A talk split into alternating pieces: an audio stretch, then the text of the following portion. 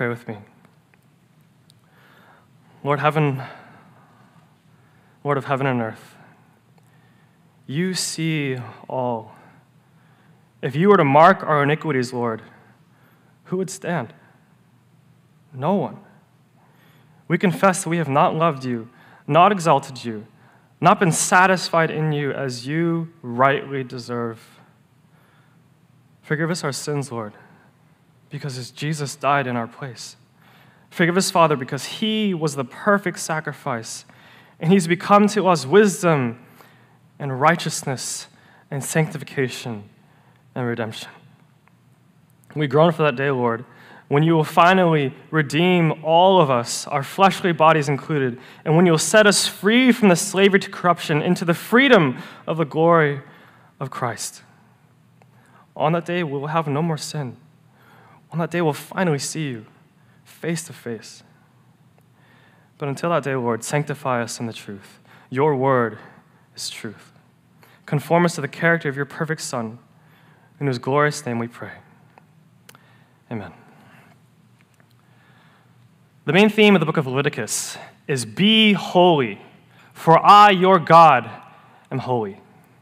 And you might ask, well, how holy?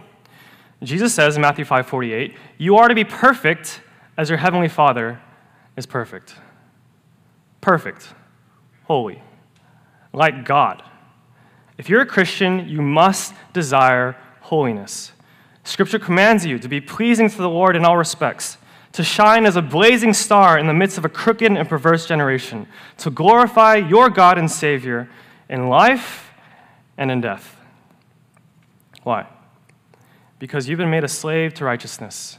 You belong now both body and soul to him. And because he died, you died. Because he resurrected, you have been resurrected. Because he loved you and gave his life for you. How could you do anything else but love him and give your life for him? Think upon this gospel, right, that we've been meditating on for six chapters. God loved you when you were a rebel, when you were a scoundrel in his sight. But Christ, the only Savior, the second Adam, he purchased your salvation on that cross despite you being a sinner. It was a double exchange. He took the sins of his people and bore them on his shoulders. He died in our place for our sins, and he gave to us his perfect righteousness, earned by his perfect obedience as a gift of grace. In Christ, we've been saved by grace through faith, not of ourselves. It is a gift of God. And we stand now before this holy God, clothed in his, in Christ's perfection. We Christians are righteous, perfect, not in of ourselves, but because of someone else, namely Jesus. No longer condemned, but redeemed. No longer under the wrath of God, but loved. This gospel is why we praise, why we worship, why we adore, why we live for God, our Father, through Jesus Christ, our Lord. And this gospel is also our battle cry, our hope, our great confidence in life and in death. And this God deserves our obedience, deserves our love, deserves our holiness, and he has every right to command us to live holy as he is holy, to live perfect as he is perfect. So, my brothers and sisters, who's holy as God is holy? Anyone? Who's perfect as God is perfect here? Who obeys the greatest commandments, to love the Lord their God with all their heart, soul, mind, and strength, and their neighbor as their self? Anyone? Good, you passed. But that's the paradox, isn't it? At the core, every Christian wants to love God and be holy. And without exception, we all fail. Why? Why? Why do I still sin? Why do I, as a regenerate, born-again, God-loving, blood-bought, gospel-believing Christians still sin against the Lord that I love? What do I do? Not with just the sins of my past, but my sins today, the sins I committed today. How do I deal with that? These are the questions that our passage in Romans answers. It gives the gospel to Christians, and it does so in two parts. Part one, the war within, that is, why do I still sin? Part two, wretched and yet redeemed. What will I do about my sin? Part one, the war within, verses fourteen to twenty-three. And if you're a Christian, you know what this war is like. You want to be pure in heart like Jesus, but you lust, you objectify, you fantasize. You steal what is not yours, and you reject God's good design for sexual pleasure, for sex, sexual pleasure, and you feel enslaved. Or you want to be gentle and kind like Jesus, but you just can't stand that coworker, or that friend, or that customer, or that family member. Bitterness turns your heart into stone, and you are shocked when you find yourself thinking, I wish that person were dead. Or you want to be content because you know God is your heavenly Father. He's given you every good thing, but you're greedy. You covet, you envy, you take, and the secret thought of your heart is always, I want more. Examples abound, but you're probably already thinking about your besetting sin. Don't you hate that about yourself? The hypocrisy, the sham, the shame. We call ourselves Christians, which means little Christs, patterned after Jesus, and yet we sin so blatantly against the truth. Why? Why do we do that? Why do we fundamentally do what we don't want to do? It's because sin dwells in me. Paul describes this paradox. He says he wants to do good, but he doesn't do that good. He want, he does not want to do evil, but he does do that evil. And discovering this makes Paul almost insane. You can I can almost like see him in your head, pacing like a madman. Look at verse fifteen. For I'm practicing what, for I'm not practicing what I would like to do, but I do the very thing that I hate. But if I do the very thing I do not want to do, I agree with the law, confessing that the law is good. Jump down to verse eighteen. For I know that nothing good dwells in me, that is in my flesh. For the willing is present in me, but the doing of the good is not. For the good that I want, I do not do, but I practice the very evil that I do not want. Why? Paul says twice in verse seventeen and twenty, it is no longer I doing it, but sin which dwells in me. Sin dwells in me. It's a virus. It's a contagion. It's an infestation. Sin lives in me. How can that be? I thought a believer was different. I thought a believer was changed. I thought a believer was born again. Right? Why does sin still live? When an unbeliever sins, he is sinning according to his nature. He's bent towards sins, and he, and he can do nothing but sin. I'm not saying he's as bad as he could be, but nothing he does is for the glory of God, and therefore it is sin. Every intent of the thoughts of his heart is only evil continually, Genesis six five. He indulges the desires of the flesh and of the mind, Ephesians two three. He's a slave to unrighteousness and to sin, Ephesians six twenty. So when the unbeliever sins, he sins according to his nature, according to his enslaved, fleshly, spiritual, dead nature. But when a believer sins, he sins against his nature, his new, born from above nature. He sins against the Holy Spirit who lives within him. He sins against the knowledge of the Word of God. He sins against the God who crushed his Son for that sin. He sins against Jesus, the way, the truth, and the life. Believers know they sin. And hence the maddening paradox, this holy frustration. Why? I don't want to be impatient, but I am impatient. The very first attribute of love is patience. If you can't do the first thing, no, good, good luck doing the rest of the things, right? But why am I so impatient? Why can't I wait? Sin dwells within me. I do the very evil that I hate. How can sin live within? It's because two principles are within. Look at verse twenty-one. I find then the principle that evil is present in me, the one who wants to do good. For I joyfully concur with the law of God in the inner man, but I see a different law in the members of my body, waging war against the law of my mind, and making me a prisoner of the law of sin, which is in my members. A Christian is composed of two competing principles. She is spiritual and yet fleshly, redeemed and yet sinful, whole and yet broken, regenerate and yet corrupted, a new creation and yet a prisoner to her sin. On the one hand, she's regenerate. She's born again. She's made alive to Jesus Christ. She's spiritual. She has the mind of Christ, the desire to do good, the love for God and his people, and a new nature that craves the things of above, that wants to live according to the Spirit within her. And at the same time, she's a sinner, fleshly, corrupted, the old nature enslaved to the desires of the flesh. This is why she's still, still susceptible to the lust of the flesh, why she's still tempted to sin, why she still is a prisoner in some ways to sin. Now, that's a lot of theological, metaphorical language, but the main point is this. The reason why we sin is because there's a war within ourselves. The old sinful part against the new regenerate Christian part. Verse twenty-three, which I just read, says these two parts are at war with one another. Galatians five seventeen elaborates, "For the flesh sets its desire against the Spirit, and the Spirit against the flesh, for these are in, are in opposition to one another, so that you may not do the things that you please." So, dear Christian, welcome to the war.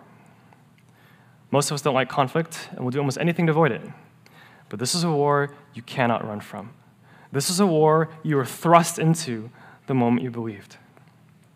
There's no question that your sin is warring against you. The question is, are you fighting back? I want to speak to those for a moment who have forgotten about this war, or maybe downplayed it. You rationalize, excuse your sin. You sip and sip and sip at the fountain of your sin just enough to get buzzed, suppressing your conscience that reminds you all sin leads to death. You say to yourself, ah, that's not a big a deal. Jesus died for that sin. Don't be a fool. Jesus died for that sin, and therefore it is a big deal. The glorious, beautiful, majestic, wonderful, perfect Son of God, very God of very God, whom we celebrate every single Christmas and every single Sunday, and really every single Easter and every single Sunday, every single day, he died for that sin. The Father crushed him on that cross because that's what you deserve.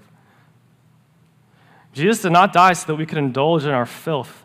Romans six one, or just turn a chapter ahead, or chapter behind, says, "What shall we say then? Are we to continue in sin so that grace may increase? May it never be. How shall we who died to sin still live in it?" Listen to what John Owen says. He says, "Be killing sin, or sin will be killing you." I think Chris already quoted that in a sermon. It's such a good quote. We'll say it again. Be killing sin, or sin will be killing you. Do you know what it is to kill your sin? Not just struggle with it, but kill it. To kill sin means to put it to death, to give it no room, to stop its every manifestation, to beat it back to hell from whence it came. It means to have a holy dissatisfaction with your progress, to push harder and harder to live a life worthy of the calling with which you've been called, to remind your sin that it has been nailed to the bloody cross of Jesus Christ. To kill sin means to find the Word of God ever sweeter, God's promise is ever sure, God's grace ever more sufficient, ever more satisfying, and therefore sin ever more repulsive, ever more twisted, ever more destructive. If you're not killing your sin, your sin is killing you. Sin is not normal. It is disgusting. Get rid of it. My sophomore year of college, four guys in my church, not including me, that's important, moved into an apartment together. You'll see why. I have a lot of good memories of that place. Uh, we used to do small groups there, a lot of late night gaming, and Lord of the Rings marathons, which are very important. But one thing I'll never forget about that place is the maggots. It started slowly, just a few little white pills on the ceiling. And um, the guys were very patient. You know, they killed them and made sure that they, you know, put them away. Um, except one guy, he like caught them and put them in a container and watched them turn into moths, which is gross. But we had no idea where they're coming from, right? Months go by, and it gets worse. Now it's not just maggots, it's the moths that they come, flying around the house and getting everything. Um, it was so bad that people in our fellowship stopped coming over to our house. I mean, like, what if it dropped in your food? What if it got in your hair? What if it went in your mouth, right? That's disgusting. So one day, finally, we got fed up. Where were these things coming from? We traced them from the family room, into the bedroom, on the ceiling, into the bedroom, into the kitchen, and finally to the kitchen cabinets. We open the cabinets, and what do we find? We found them in the cereal. One box was open, so automatically in the trash can. Didn't look at that thing, right? Like, okay, these other boxes have you know, cereal, but they're not opened yet. Maybe we'll see. So we open up the box. Somehow the magnets were inside the plastic bags, even though the plastic bags were sealed. Okay, those are in the trash for sure. And then, okay, now these are, there's a box of like breakfast bars. It's not open. Open up the box of breakfast bars. I don't know how this happened, but the magnets were in the glue used to seal the boxes. Which I don't know if that happens, but they were. Okay, so in the trash, and let's, okay, this is like this woven basket thing. Maybe we can keep this. It might be, no, in the trash. No exceptions. Isn't this almost the perfect illustration of sin? Right? Let's say someone came up, or let's say, you know, you, someone came up to you and said, oh my gosh, there are maggots eating off of your left hand. You wouldn't say, oh, I mean, like, it's not as bad as it was yesterday. Like, it's fine. Or you wouldn't say, it's only my left hand. I'm right-handed, so it's good. You wouldn't go, oh my gosh, like, let me hide that from you. It's good now, right? No, that's disgusting. But you who ignore the war against sin, isn't that exactly what you do? When you coddle, excuse, justify, ignore, downplay, cover up your sin? It's exactly what we do.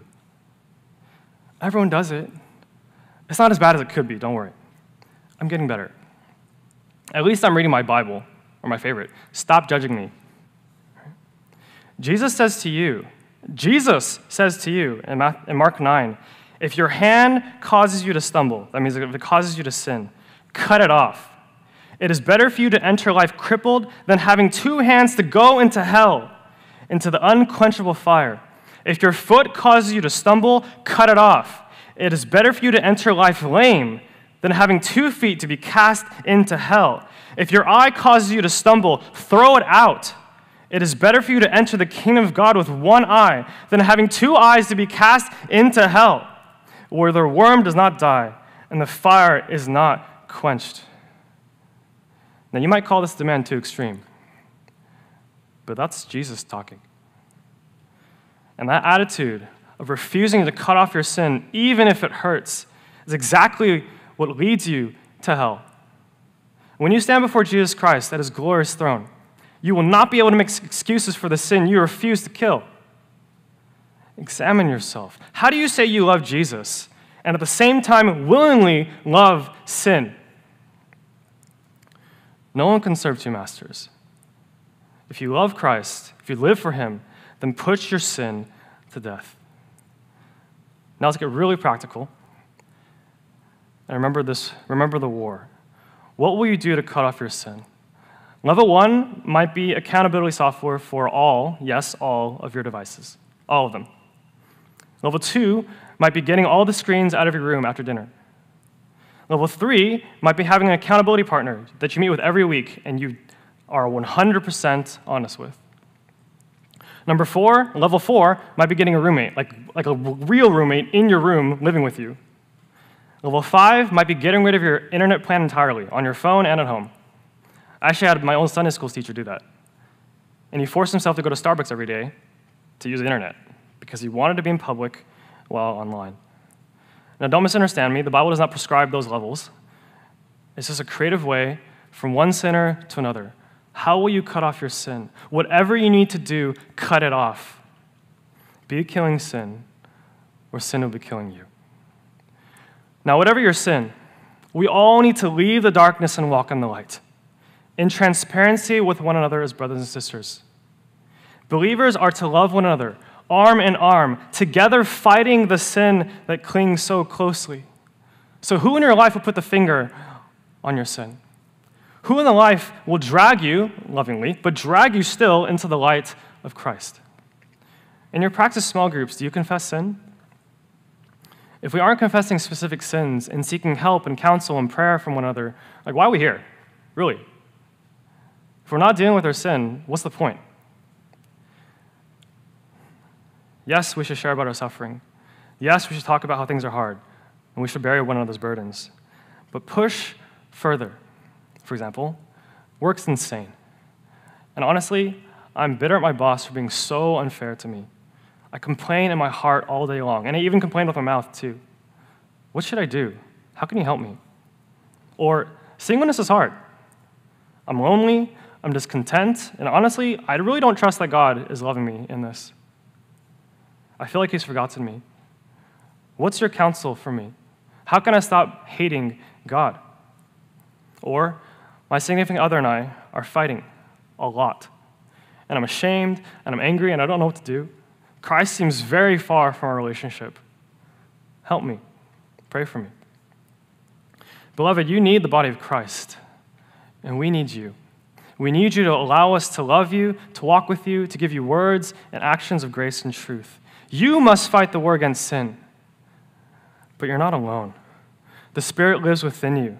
Christ is interceding for you, and the Father is empowering you, and your fellow soldiers, your fellow believers, are right beside you, fighting too. You must fight. You must be killing the sin, or your sin will be killing you. Now I want to turn a little bit, and I want to speak to those who have not forgotten this war. You're fighting, but you feel like you're just losing. You keep trying, but you keep failing. You listen to the sermon of very hard things, and you're like, great. Another thing I can't do, another thing I'm failing at. Thanks, Keith. You look at your life, and you find the same ugly sins from three years ago, five years ago, ten years ago, even from before you believed. And you ask yourself, will I ever change? What's the point? If that's you, dear beloved, don't despair. You are wretched, but you are redeemed. That's our second point. Wretched, yet redeemed. After illustrating this war within the believer, Paul cries out with a holy frustration. He says, "Wretched man that I am, who will set me free from the body of this death?" To be wretched means to be miserable, discontented, distressed, heartbroken. And why wouldn't we be? Sin is the worst. Right? What a believer has ever blown up at their, their friend, just angry, and then after they've calmed down and returned to sanity, has, has said, oh yeah, like that was excellent. I should definitely do that again. Right? Or what, what believer has ever tormented himself in anxiety and said, oh yeah, I love panic attacks. ten out of ten, recommend. Right? No. Sin's the worst. Sin brings regret, sorrow, shame, agony. We hate it. And still, we sin. Sin deceives us, enslaves us, isolates us, torments us, destroys us. It eats our soul like maggots eat flesh. It infects our body like cancer. Never does sin satisfy. Never does it grant the peace we crave. Never does it bring everlasting joy. And yet, we still sin. What's your besetting sin? And by besetting, I mean persistent, stubborn sin. Discontentment, greed, selfishness, malice, jealousy, bitterness, sexual immorality, lust, perversion, anger, stubbornness, pride, apathy, impatience, rudeness, laziness, pleasure-seeking, fear. What's your sin? The guilt can be overwhelming. Overwhelming. You believe God loves you, because the Bible says. You trust that Jesus died for your salvation, but you don't know what to do about your stubborn sin. Could the Father really love a sinner like me? Could the Son have really died for a weakling like me? Could the Spirit really live within such a bad Christian like me? My dear brother, my dear sister, the answer is yes. In fact, your struggle, your fight, your discontentment with your sin is proof of God's love and life in you. When unbelievers sin, they're not bothered by it. Unbelievers are dead to sin, Ephesians one. Excuse me. Unbelievers are dead in their sin, Ephesians two one, insensitive to the things of God, First Corinthians two fourteen, and blinded by Satan to the glory of Jesus Christ, Second Corinthians four four. But believers, by the grace of God, are alive, and they fight. And that is proof of their life. Romans eight thirteen says, if by the Spirit you're putting to death the deeds of the body, that's sin, you will live. Notice, it does not say, if you've already finished putting to death your sin, then you will live. It says, if by the Spirit you're putting to death your sin, you will live. Right? It doesn't say you're done. It doesn't say the fight is over. It says the fight is continuing. The point is that continual hacking, persevering fighting leads to life.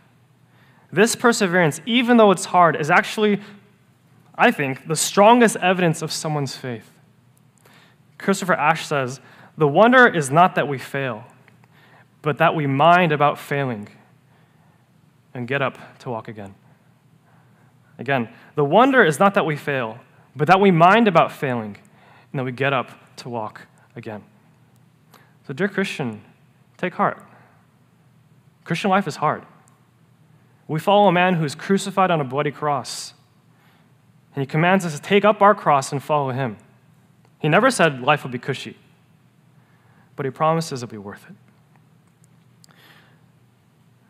I must also add, though, it's not all pain. The war against sin is actually the path of everlasting joy.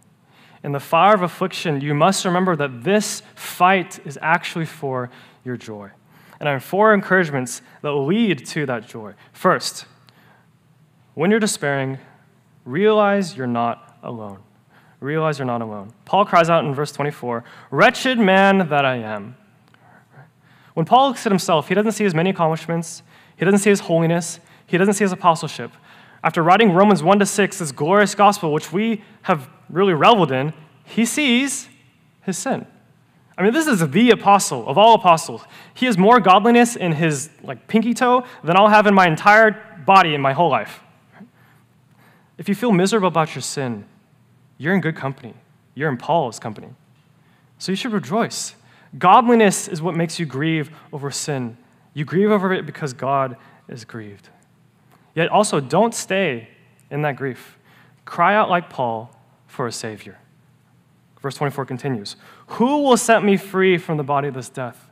That is, who will free me from being a prisoner to my sin? Who will save me from my stubborn, frustrating, current sin? Leads to the second encouragement. Rejoice in your Savior from past and present sin. Verse twenty-five says, "Thanks be to God through Jesus Christ our Lord." Who's your Savior? It's like a duh Sunday school children's ministry question, right? Who's your Savior? It's God. It's Jesus. He's the one that saved us. And remember, he's not only our Savior from past sins, he's our Savior from current sins and future sins. Do you really believe that? Do you believe that Jesus died for all of your sins? Can he save you even from the sin you committed last night? Can he save you even from the sin you committed right before you got here? Can he save you from your sin all the way home to glory? One of the last things Jesus said on the cross was, "It is finished." That is, salvation is accomplished. The price has been paid. The work is complete. There's nothing else to do because I have done it all. That means all your sin, past, present, future, he atoned for. Do you really believe that? That is the gospel. Do you really believe that? That he died for you? Then you must believe that he is your complete Savior. He's the one who will make you whole. He's the one who deals with all of your sin, and he will not fail. If you could, turn with me forward to First Thessalonians five. I want to read a very encouraging passage. First Thessalonians five.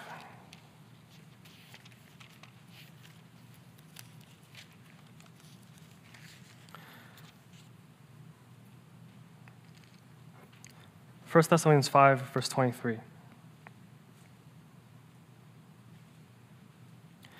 "Now, may the God of peace himself sanctify you entirely." That means make you holy entirely. "And may your spirit and soul and body be preserved complete, without blame at the coming of our Lord Jesus Christ. Faithful is he who calls you, and he also will bring it to pass." That's a promise in Scripture. He will make you holy, complete. Isn't that wonderful? Trust him. Believe that he will deal with all your sin. Thirdly, third encouragement, run quickly to Jesus, to Jesus Christ. Run quickly to Jesus Christ. Notice in verse twenty-four to twenty-five, it takes, it takes Paul just one verse to move from despair over his sin to hope in Christ. Just one verse, like a rocket from the depths of hell all the way to heaven. Paul ascends. You should do the same. You should do the same. I think so often, instead of turning to Christ in our sin, we spiral. We beat ourselves up with this, I don't know, stewing in guilt and wallowing in our self-loathing. And again, I call that the spiral. It's like a mental tailspin where you're just, I don't know, making quote-unquote logical deductions, but it's entirely devoid of God. It might sound something like this. I sinned again. I prayed, I fasted, I got counseling, I memorized scripture, but I failed. And I really messed up this time. I know it was wrong. I knew it was wrong, but I did it anyways. Maybe that's why I'm single. Maybe that's why I'm poor. Maybe that's why I'm lonely. It's because God is holding out on me until I can get my act together. He's rejecting me because I'm the worst. Like, I, I can't do it. Like, what's the point of Bible reading? What's the point of praying? I tried. It doesn't work. In fact, I don't even want to go to church anymore. It feels so shameful. All those Christians out there, they're, they're godly. They have their lives put together. They have their wonderful families, cute children. But I'm a mess. And I know they'll hate me. I can't talk about this. I just want to run away. I'm hopeless. I'm worthless. And I can never change. At the bottom of the spiral, some people try to merit self-righteousness by trying harder. They serve more at church. They try to get a better reputation. They act godly. They use religious language. They post Christian stuff on social media. They hang out with the, the right crowd. Other people become functional atheists. They retain the mere husk of Christianity on the outside, but inside, their spirit dies. And so the flame is reduced to an ember, and they go through the motions about being a Christian, but it's really about appearance and not truly loving the Lord Jesus Christ. But if I'm honest, I think most of us just sit in the mess of our sin, and we beat ourselves up, as if making ourselves feel worse would somehow atone for our own sin. It doesn't. It doesn't. Loathing yourself does not make you, does not make you clean. In fact, doing so, refusing to go to Christ, actually adds insult to injury. If you're saying that Christ's death, yeah, it's enough to pay for those sins, those people out there, but not my sins, not mine here. This sin is different. This sin is somehow more powerful than Christ's cross. By refusing to trust in Christ and to go to him to wash away your sin, we actually call him an incomplete Savior, a deficient Savior, a weak, failing Savior. But as you spiral, do you know what Jesus says to you? He says, "Come to me, all who are weak, and I will give you rest." He says, "Come to me, all you who thirst, for I am the living water." He says, "Come to me, all who hunger, for I am the bread of life." I am your wisdom, righteousness, sanctification, redemption. I am the way, the truth, and the life. I am the one who came, not to call the righteous, but sinners to repentance. I am the one sacrificed for all time, for all sin. I am the one who has demonstrated the love of God. I am the embodiment of grace and truth from the Father. That's who Christ is. That's who he is. That's what he says. Why would you not come to him? Who can deal with your sin except him? First John one nine says, "If we confess our sins, he is faithful and just to forgive us our sins and to cleanse us from all unrighteousness." That's a promise in Scripture. So you must run quickly to Jesus.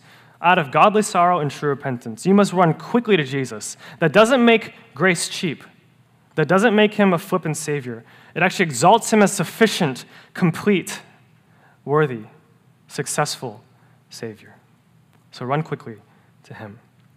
Fourth and last encouragement, recognize your two principles. I have two natures there, but principles is probably a better word. So recognize your two principles.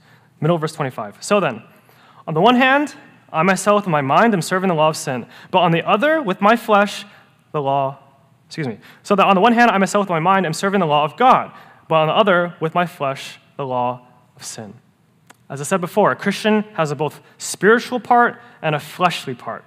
Martin Luther, the great reformer, described a Christian as simul justus et peccator, which means at the same time justified and a sinner. Justified means declared righteous in God's sight because of Christ's work. It means you're forgiven, clean. Your defilement is gone. Jesus' righteousness covers all of your sin, and God treats you as if you lived the perfect life that Jesus lived. It means you're not condemned by your sin, but you're free to live for God. Sinner means corrupted, guilty, fleshly, broken, unclean. It means we sin, and we cannot deny it. It means we stray from God's ways. We flirt with the, the poison that will kill us. We go back to the filth of our wickedness, and we indulge like swine. In other words, we're wretched and yet redeemed. This is who we are, both justified and sinner, wretched and redeemed. So in one sense, don't be surprised when you sin. Don't be surprised. Hate it. Don't make peace with it. War against it. But don't be surprised. Instead, own it, confess it, repent of it, and run to Christ who can cleanse you. Come to the one who can wash away all of your sin. And believe with all your heart, Romans eight one, which I feel like we should tattoo across the whole church.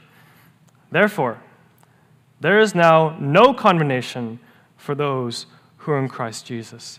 I mean, we just shout this from the heavens, shout this to the heavens. There's no condemnation for a Christian. Like, tell it to your coworkers. There's no penalty for those who believe. Tell it to your housemate. There's full forgiveness in Jesus Christ.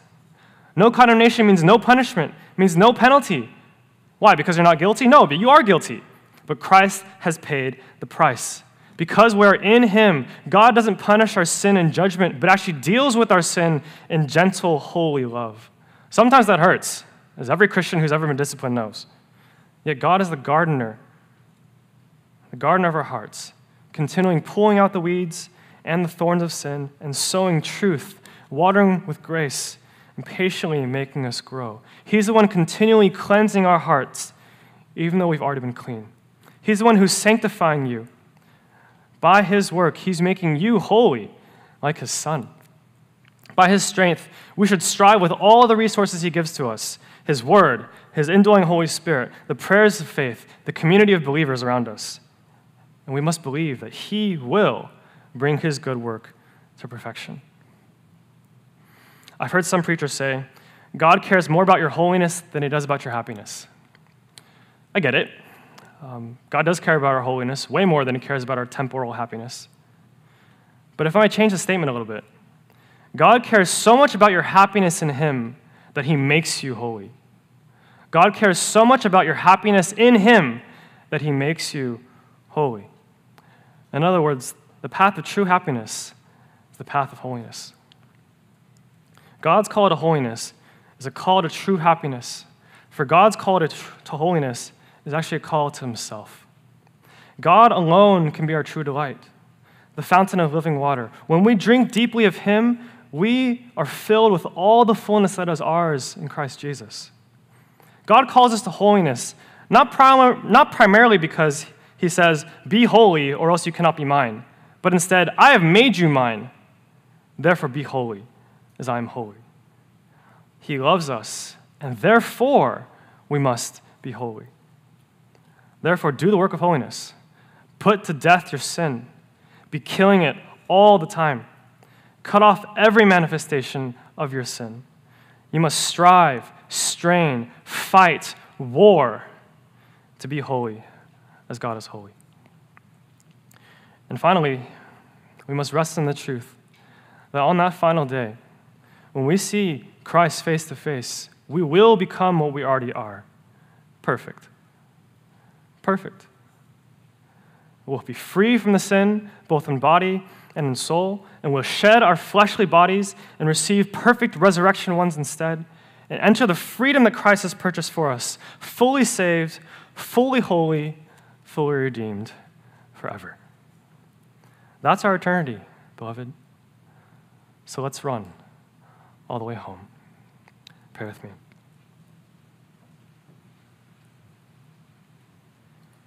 Lord Jesus, you said, blessed are those who are poor in spirit, for theirs is the kingdom of heaven. Blessed are those who mourn, for they shall be comforted. Blessed are those who hunger and thirst for righteousness, for they shall be satisfied. That's who we are, Lord. We want to be blessed. We want to be happy, delighted in you.